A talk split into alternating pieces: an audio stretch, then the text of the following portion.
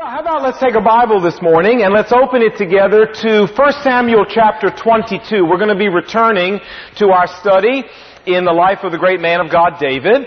And uh, so we're going to be turning 1 Samuel 22. If you didn't bring a Bible today, how about borrowing our copy of the Bible? We're on page 207 of our copy of the Bible, or 1 Samuel chapter 22 in your copy of the Bible. Now here's an interesting stat for you. In 1912, it cost to build the Titanic $7.5 million. In 1997, to make the movie Titanic, it cost $200 million. And, and you know, no matter how much money they spend telling the story, the score never changes. Have you noticed that? It's always iceberg, one, Titanic, zero. Never changes. But can you imagine the desperation uh, of those people who were on deck as those lifeboats rode away? Can you even begin to think what they must have been feeling, how desperate it must have been on that ship? You know, uh, uh, legend records that the Titanic's musicians gathered on the deck and that as the ship was going down, their final song was the great hymn, Nearer My God to Thee. It's interesting, that's a song they never played on the four days on the journey out and probably never would have played, you know, all the way if they'd have gotten to New York, but they played it with that ship sinking. And Eva Hart, a little seven-year-old girl that survived the Titanic, records that from her seat in one of the lifeboats, she could hear the people on deck singing hymns together as the ship went down. Now, what this tells us is that desperation many times is a force that drives people Godward. And you know, in 18 years of being a pastor, and 28 years of being a Christian, I've come up with a little statement about desperation that I really believe is true. Here's what it says. It says, God deals with the desperate. Now I've learned that from working with people over those 18 years and observing my own life over 28 years of being a Christian. God deals with the desperate. It's not that God won't deal with non-desperate people. He will. It's just that non-desperate people very often are not willing to deal with God, at least not on God's terms. And many times it's when we are put in situations where we are out of resources and completely desperate, it's then and only then that people will turn Godward, such as happened on the deck of the Titanic. Titanic. Now if we believe this, and if this is true, then friends, what that means is that desperation is not necessarily a bad thing in our life. It means that desperation and getting to a point where we feel that way is not necessarily a, a disaster in our life, but that God can use times of desperation to accomplish some very positive things in our walk with God. And this is what we want to talk about today because we're going to look at a time in David's life where he was absolutely desperate. And we want to reflect upon the fact that God used this time to teach him some lessons that he could not learn anywhere else, lessons he had to know in order to become the man of God that God wanted him to be, and that this is the same reason why God puts you and me as Christians into these situations. So come along, let's talk about it. 1 Samuel chapter 22. Remember the background here. David is running for his life. He's been through the little town of Nob where he lied to the high priest and got the high priest, all the other priests, and all their families killed because of it. Now he's gone down to Gath in Philistine country, the city of Gath, but he was recognized down there as being the one who killed Goliath, and the only way he could get out and not lose his life was he had to slobber all over his beard and pretend to be an idiot, and a madman was the only way he got out with his life. And that's where we pick up now with him leaving Gath here in verse 1 of chapter 22. It says, And David left Gath and escaped to the cave of Adullam, which is right near Bethlehem. And when his brothers and his father's household heard about it, they went down to him there, and all those who were in distress, and all those who were in debt, and all those who were discontented gathered around him. What a wonderful group of people. And he became their leader. About 400 of these malcontents, and David was like Robin Hood to these people. You know, folks, here in the cave, David hits bottom. I mean, think about it for a moment. He's lost his position as a general in, Saul's army.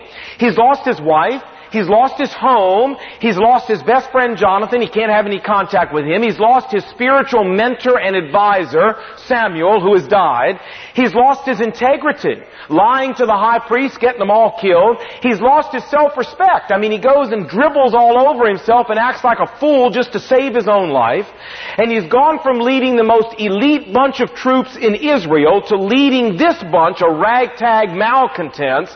I mean, in David's life, he's never been this We say, well, how was David feeling right at this moment? I mean, that's a question my wife would ask me. She'd say, well, Lon, how, how are you feeling about this?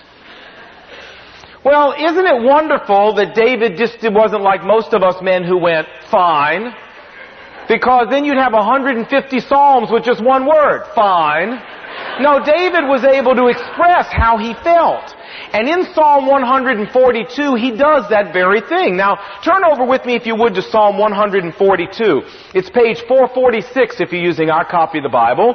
Page 446, Psalm 142. And if you look at the heading of this psalm, the heading is found between the psalm number and the, ver- and ver- the first verse. It often tells you the circumstances surrounding the psalm, and here it says, Psalm 142, a maskil or a song of David when he was in the cave. You see, you mean the cave of Adullam? Listen, for David, folks, there was only one cave. This was it. And he wrote this in the cave. And if you want to know how he was feeling, this psalm's going to tell you. Verse 7 says, Set me free from my prison, God. I feel like I'm in prison. I don't know how many of you ever go into caves, whether you go splunking or whether you just go visiting, but you know the best part about a cave is coming out back into the sunlight, back into the warmth, back into the fresh air.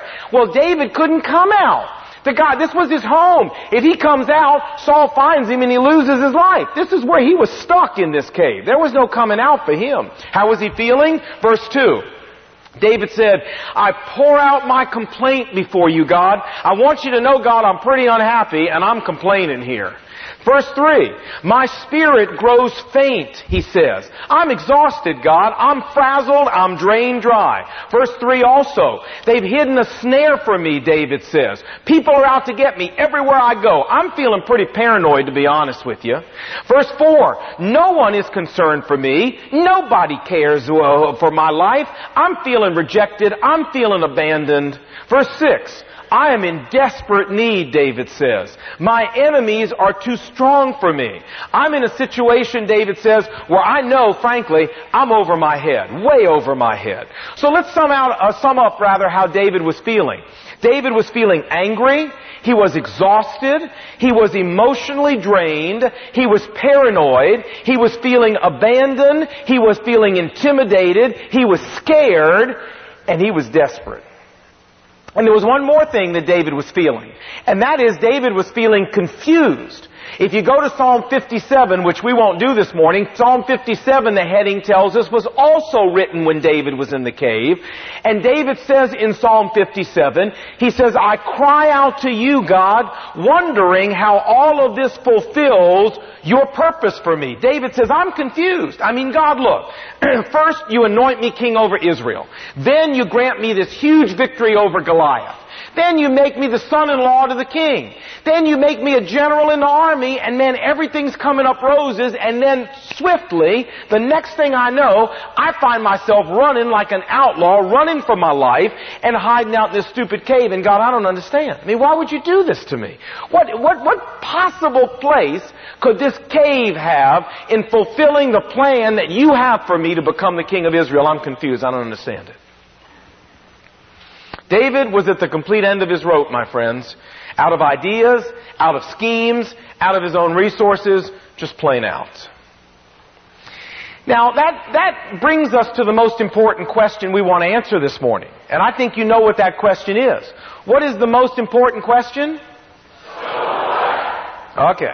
Now I gotta tell you, I watched the figure skating last night and out of a six, that was a 4.1. So we're gonna try again. What's the most important question? Yeah, 5.9. Very good. Proud of you. Uh, you say, Lon, what difference does this make? I mean, I've never been in a cave. I don't like going in caves. I don't live in a cave. Uh, so what difference does this make to my life? It doesn't make one bit of difference to my everyday existence. So wait a minute, wait a minute. See, I, I think that many of us know how David was feeling because many of us have been in caves. Maybe not literally, but, but we have been in caves in our life. You know, I know a little bit about how David was feeling, I think. I think my wife Brenda, we know a little bit about how David was feeling. We've got a cave in a five-year-old little girl who's got a very bad seizure disorder. We've been to all kinds of doctors. We've been to research hospitals. We've been on every medicine known to man that could possibly help her and it hasn't worked. We've been on this crazy diet that Johns Hopkins put us on for four and a half years where we have to weigh everything Jill eats to the gram for every meal. And uh, we're one of the longest running people Jill is on this diet in history and we're on it and it hasn't worked completely. We've been to speech therapists, physical therapists, occupational therapists, and Jill is still severely delayed. She's five years old, but she operates with the uh, development of about a nine month old. We've stood in the emergency room in the middle of the night wondering whether she was going to live. We've had the rescue squad at our house a lot. We've wondered what the future really holds for her and what it holds for us. Folks, we know what it's like to be up in the middle of the night walking around with her and be totally exhausted the next day. We know all of these emotions that David has had. We've been desperate, and at times we still are. And I can't help but believe that most of you here can appreciate a little bit how David must have been feeling, because there have been times in your life where you've been desperate. Maybe with your children. Something happens with your child, and, and, and, there's nothing you can do to change it. And, and you know, and you're desperate. Or something happens in your business, and there's nothing you can do. You're powerless, and you're watching the whole thing crumble, and you're powerless, and you're desperate. Or, or maybe it's school, where you're trying to make a sports team, or make the cheerleader squad, or just trying to get good grades, and no matter how hard you try, they're just not coming up A's, and you're not making this team, and you're desperate. Or, or maybe in your marriage, you're desperate. Or with a girlfriend or a boyfriend, or maybe you're desperate to make ends meet you're trying to figure out how to bring in more money and just nothing's working right. Or maybe you've got someone you love that's really sick and, and the prognosis is not good. Listen, many of us know what it's like to be in the cave and to really be out of resources and be desperate. And that leads us to the important question of why God does this to people. Why does God take David out of being a general and being all those good things we talked about and take him to this cave? And why does God do it to you and me? Well, listen to what Alan Redpath said in his commentary on the life of David. He said, it only takes a moment to make a convert, but it takes a lifetime to manufacture a man or a woman of God. He goes on to say, in the development of Christian character, there sometimes come moments when darkness seems to fall, when the sun seems to set, and when everything seems to be lost. It is when we have difficulties like this that we as Christians learn lessons that we could never otherwise learn. End of quote. And so the answer to that question, why did God bring David into that cave? The answer is very simple. Because there are certain lessons that God needed to teach David that David couldn't learn anywhere else. God wanted to shape David's life. He wanted to mold David's life. He wanted to help David become the great man of God that David dreamed about being, but there was no way to do that without teaching him some lessons he could only learn in the school of desperation. And friends, you know what? Many of us aspire to be men and women of God the way David was. And that's good and that's wonderful. But you know what, folks? There are certain lessons you and I have to learn as Christians to become those men and women of God that you and I cannot learn either, except in the school of desperation. You say, okay, Lon, well, what are some of these big lessons you're talking about that we gotta go do this desperation thing in order to be able to do? Well, I want to tell you about three of them. Three things that you and I can only learn in the cave. The three things we can only learn in the school of desperation. Number one, humility. Humility. My, my family and I were driving to Gatlinburg, Tennessee a few years ago, and we decided to do the all-night drive deal. You know, where you start out and you drive all night and you put the kids to bed and you let them sleep in the back so when you get there in the morning, you know, they, they you know, they're not exhausted. You are, but they're not. And so we drove and I, I got to Tennessee and I was looking at the map. It's the middle of the night and I thought, oh, this is wonderful. I see this shortcut on the map. I figure it'll save us about an hour. So I popped off the interstate and got on this little shortcut. I had the map right there. Brenda woke up. she said to me, where are we? I said, well, we're in Tennessee. And uh, she said, how far away are we? I said, well, I'm taking a shortcut. She went, uh-oh. I said, no, no, no, no, no. I got the map right here. I know exactly where I'm going. It's laid out. It's. They, so we're driving along and the road's getting a little more remote and a little more remote. And Brenda said, I think you ought to stop and ask directions. And I said, are you kidding? I mean, I got a map. I'm not an idiot. I can read a map. The map is plain, and if I stop, I'm going to wake the children up, and then we're going to have to deal with that. I'm not stopping. Everything is fine. Trust me. So we drive a little longer and things are getting a little more remote and one of the things that worried us is the road turned to gravel. But you know, it's no problem. The map's still the map.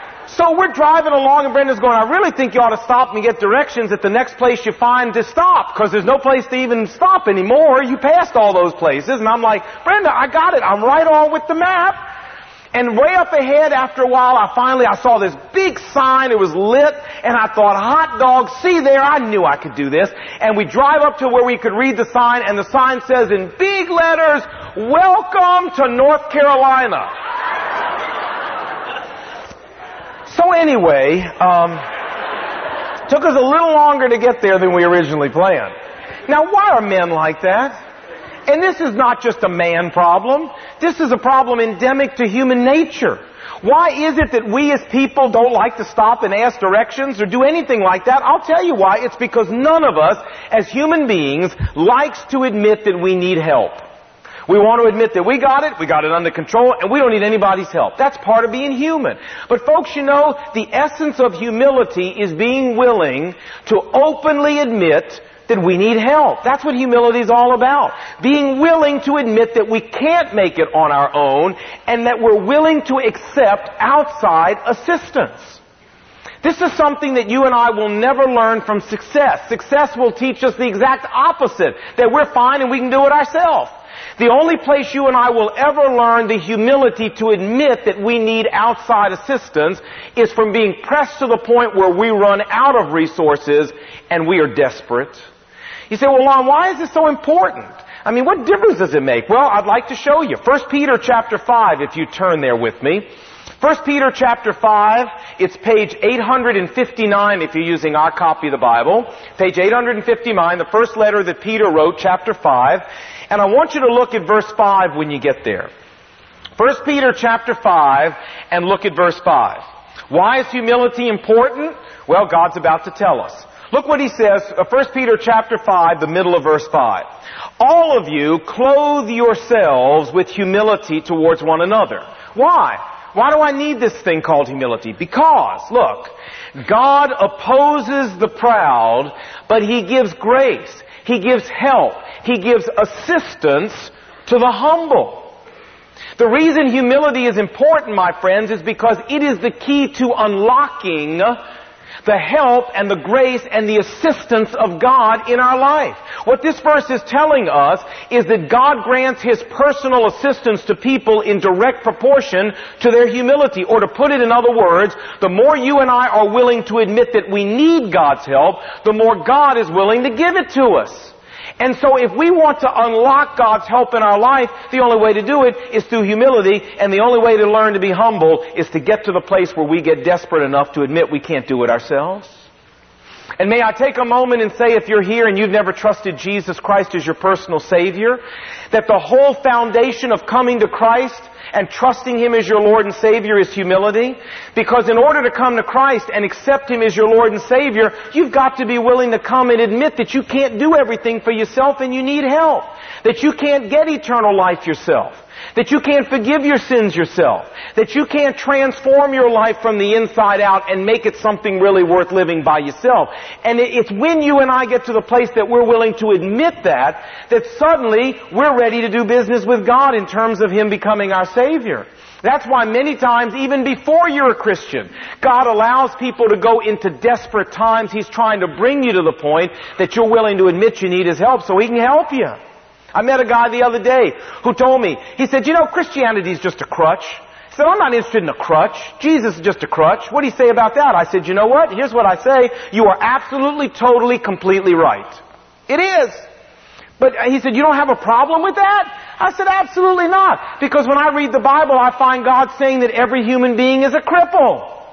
So if every human being is a cripple, what's the problem with a crutch? I have no problem with that at all. See, the real issue is not whether I need a crutch.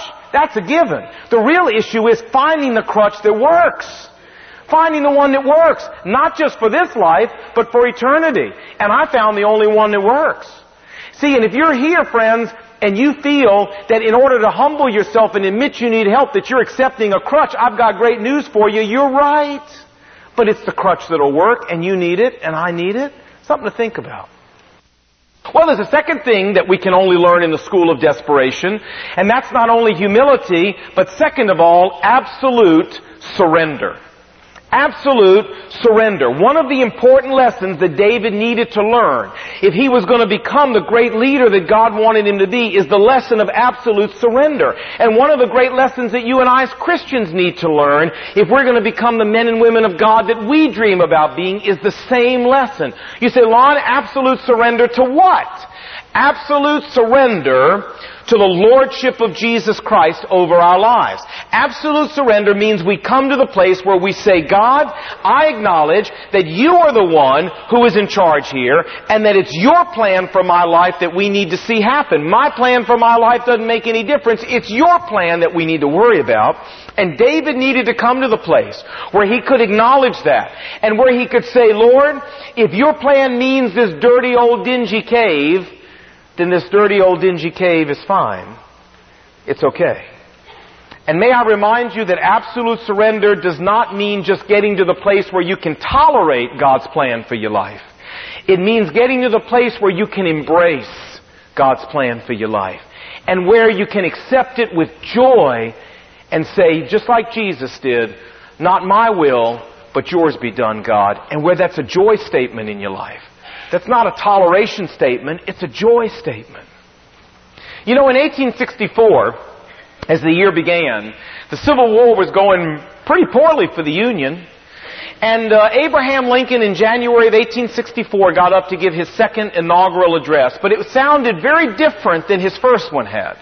In his first inaugural address and in the beginning of his presidency, he gave pep talks about keeping the Union together and how the North needed to deal with this and the North needed to do that and we needed to deal with slavery. And, and but by the time the second one came around, after four years of struggle, four years of watching men maimed and killed on the battlefield, four years of watching every battlefield commander he sent out there get his butt kicked by Robert E. Lee, after four years of the stress and the strain of watching things go so poorly, when you hear Abraham Lincoln talk in 1864, he's not the same man talking as you heard in 1860. And in his second inaugural address, part of which, you know, you can go down and read on the wall of the Lincoln Memorial in town, this is one of the most distinctively Christian public statements ever made by a president of the United States. Listen to what he said. He said, fondly do we hope and fervently do we pray that this mighty scourge of war may speedily pass away. Yet, he says, if God wills that it should continue, until all the wealth piled up by 250 years of toil shall sink. As was said 3,000 years ago, so it must still be said, the judgments of the Lord are true and righteous altogether. End of quote. Do you understand what he was saying here? He was saying, I've come to the place as the President of the United States where I'm willing to absolutely surrender the United States to God. I'm willing to give this country to God, and if God wants to take this country and through the Civil War wants to take this country to absolute destruction, I've taken my hands off now. I can't do anymore. I'm done. I've done everything I know how. It's in the hands of God now. And whatever God wants, it's up to God. You understand what he's saying? How did God get Abraham Lincoln to this point of absolute surrender? He got him there, friends, through four years of total desperation. How's God going to get you to the place where you can say when it comes to your life, God, whatever you want from my life is fine. You're in charge, not me. God will only get you there through putting you in times of desperation where you don't have anything else and you're willing to accept God's plan. There's a third and final thing that can only be learned in the cave. And that's not only humility and not only absolute surrender, but third and finally, total reliance on God instead of yourself. Total reliance on God instead of yourself. There's a wonderful phrase I use all the time, but it's so true. It says this. You never realize that Jesus is all you need till Jesus is all you got. And when Jesus is all you got, folks, you realize Jesus is all you ever need in any way, but you know what? To get us to that point, Jesus has got to take us to the place where He's all we got. Welcome to the cave. Welcome to desperation. That's what it's all about. But God takes us there to teach us that we don't need all this other stuff anyway. And that all of our human effort doesn't make a whole lot of difference anyway. That the Lord is all we really need. There's a wonderful verse in the Old Testament I'd like to share with you for our last verse of the morning. It's Second Chronicles chapter 20 if you turn there. Page 320 if you're using our copy of the Bible. Page 320, 2 Chronicles chapter 20. This uh, verse that I'm going to share with you is kind of been a life verse for me. And in 28 years of being a Christian, it has never let me down. It, it, happens when King Jehoshaphat of Judah finds himself surrounded one day by enemy armies that are far superior to his army. And so he calls all the people of Israel together into the streets of Jerusalem and he prays to God. And here's how he ends his prayer. Listen. Verse 12, 2 Chronicles chapter 20, verse 12. He says, O our God, will you not judge this enemy of ours? For we have no power to face this vast army that is attacking us. We don't even know what to do, God but our eyes are upon you. Folks, this is the language of absolute reliance on God. Note, and notice how God got Jehoshaphat to this point. He got him to this point by putting him in a totally desperate situation where he said, God, we don't know what to do, and even what we, if we knew what to do, it wouldn't do any good anyway. God, our eyes are upon you. We don't, we don't know where to go from here. We're just relying on you, God. And if you don't come through for us, we don't have plan B, God. There is no plan B. Plan B is they're going to take this city and they're going to slaughter everybody and wipe the ground with our blood. That's plan B. You're our only plan, God. Folks, this is a wonderful place to be where God is your only plan. And if you want to really see the power of God unlocked in your life and in your family and in your career, let me tell you how to do it. Get to the place where God is plan A and you don't have plan B. And you will see God do unbelievable things in your life because God loves to move when He's the one that gets all the glory. And if you've placed Him in that role where He's your only plan and you're not depending on yourself but Him, God will move in ways that will shock you because God loves to get, to get the glory. You say, well, Lon, what are you really saying here? We should just sit around and suck our thumbs and wait for God to do everything? Is that what you're saying? Don't do anything, sit at home, eat chocolates, watch soap operas, and just wait for God to do everything? Is this what we do? No. No. I'm saying if you've got things to do, you should go out and, and, and expend as much godly effort as you possibly could to resolve the situation. Listen though, with a mindset that says, God, I may be out here doing all this effort, but you know what, God? My trust is not in my effort. My trust is in you. And if you want to use my effort in part, in whole, that's fine to resolve the situation. And God, you know what? If you want to take all of my effort and discard it and not use one bit of it, that's fine too. But it makes me feel better to do something, so I'm doing something. But if you don't want to use it, that's fine. I'm not trusting what I'm doing, I'm trusting you. And then when we get to the places we often do, where our efforts run out and we don't even know what to do next, then to have learned the lesson of coming to God like Jehoshaphat and saying, Lord, we don't even know what to do next. But our eyes are on you. God, you got the ball now. You run it however you please. Friends, this is when God works. You say, Lon, come on. I mean, are you kidding? us? I mean, you talk. I mean, God intervening. I mean, you you don't really believe God intervenes in the world for, like this, do you? Oh, yes, I do. Yes, I do. How do you think we got the National Wildlife Federation property? Say, well, you went over there, they put the shingle out, you made them an offer, you bought it. Oh no. Oh no. No, folks, we started looking for property a couple years ago. We couldn't find any anywhere. We had a couple false starts. It didn't work. People said we ought to move out to Loudoun County or whatever. Uh, you know, to get zoning approval, we probably need to move to Roanoke or something. But anyway, um, We said no. We believe God called us to McLean area and that's where we're staying. Real estate agents came to us and said, you're crazy. We've done helicopter maps and surveys. There, are, there is no piece of property anywhere that will fit what you guys want to do. So they said, this is impossible, Lon. It's not going to happen. I said, well, let me tell you my position on this. My position is number one, I admit I need God's help, and so I'm fine with that. Number two, I'm willing to absolutely surrender McLean Bible Church to God, and if God wants us to stay here and do seven services, eight services, nine services, we'll do them. It's okay. I'm okay with that if that's what God wants. But I'll tell you this, I'm relying on God, and I know there is a piece of property somewhere God has for us. I know that. People said, Lon, not going to happen. I said, well, we'll wait and see. Let's wait and see. You know how we heard about the property? We had a fellow from our church that went to a party one night and a friend of his came over and started talking to him. This friend was on the board of a private school and the friend said to him, you know, our private school is thinking about moving and, and my friend, uh, the friend from our church said, really where? And they said, well, right now we're looking to see if we can buy the National Wildlife Federation. The friend from the church that was there who was in real estate said, well, I didn't know the National Wildlife Federation, Federation had put their land up for sale. And the guy from the school said, well, they haven't. But we have a little in where we heard they might be interested in selling, so we made an unsolicited offer and we're trying to work that through. Our friend came back and called our real estate people and said, you need to call the National Wildlife Federation and see if this is true, if they're really interested in selling. We called for a month and couldn't get anybody to return our phone calls. And finally, after a month of calling, we got a phone call that went like this. Hey, if you're interested in finding out some information about the National Wildlife Federation selling their building, call this number. Click. Hung up. True. We don't even know who called us. And we called the phone number and it was a real estate guy who was working with the National Fire, uh, Wildlife Federation and sure enough, they were thinking about selling their property. The private school dropped out and we ended up being in the driver's seat and bought this piece of property. Don't tell me this doesn't work.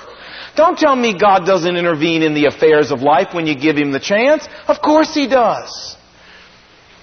So may I say to you, if you're feeling desperate and you're feeling like you're in the cave and you're wondering why God would put your life in the cave, I'm here to tell you, my dear friend, that desperation, time in the cave, is not a bad thing.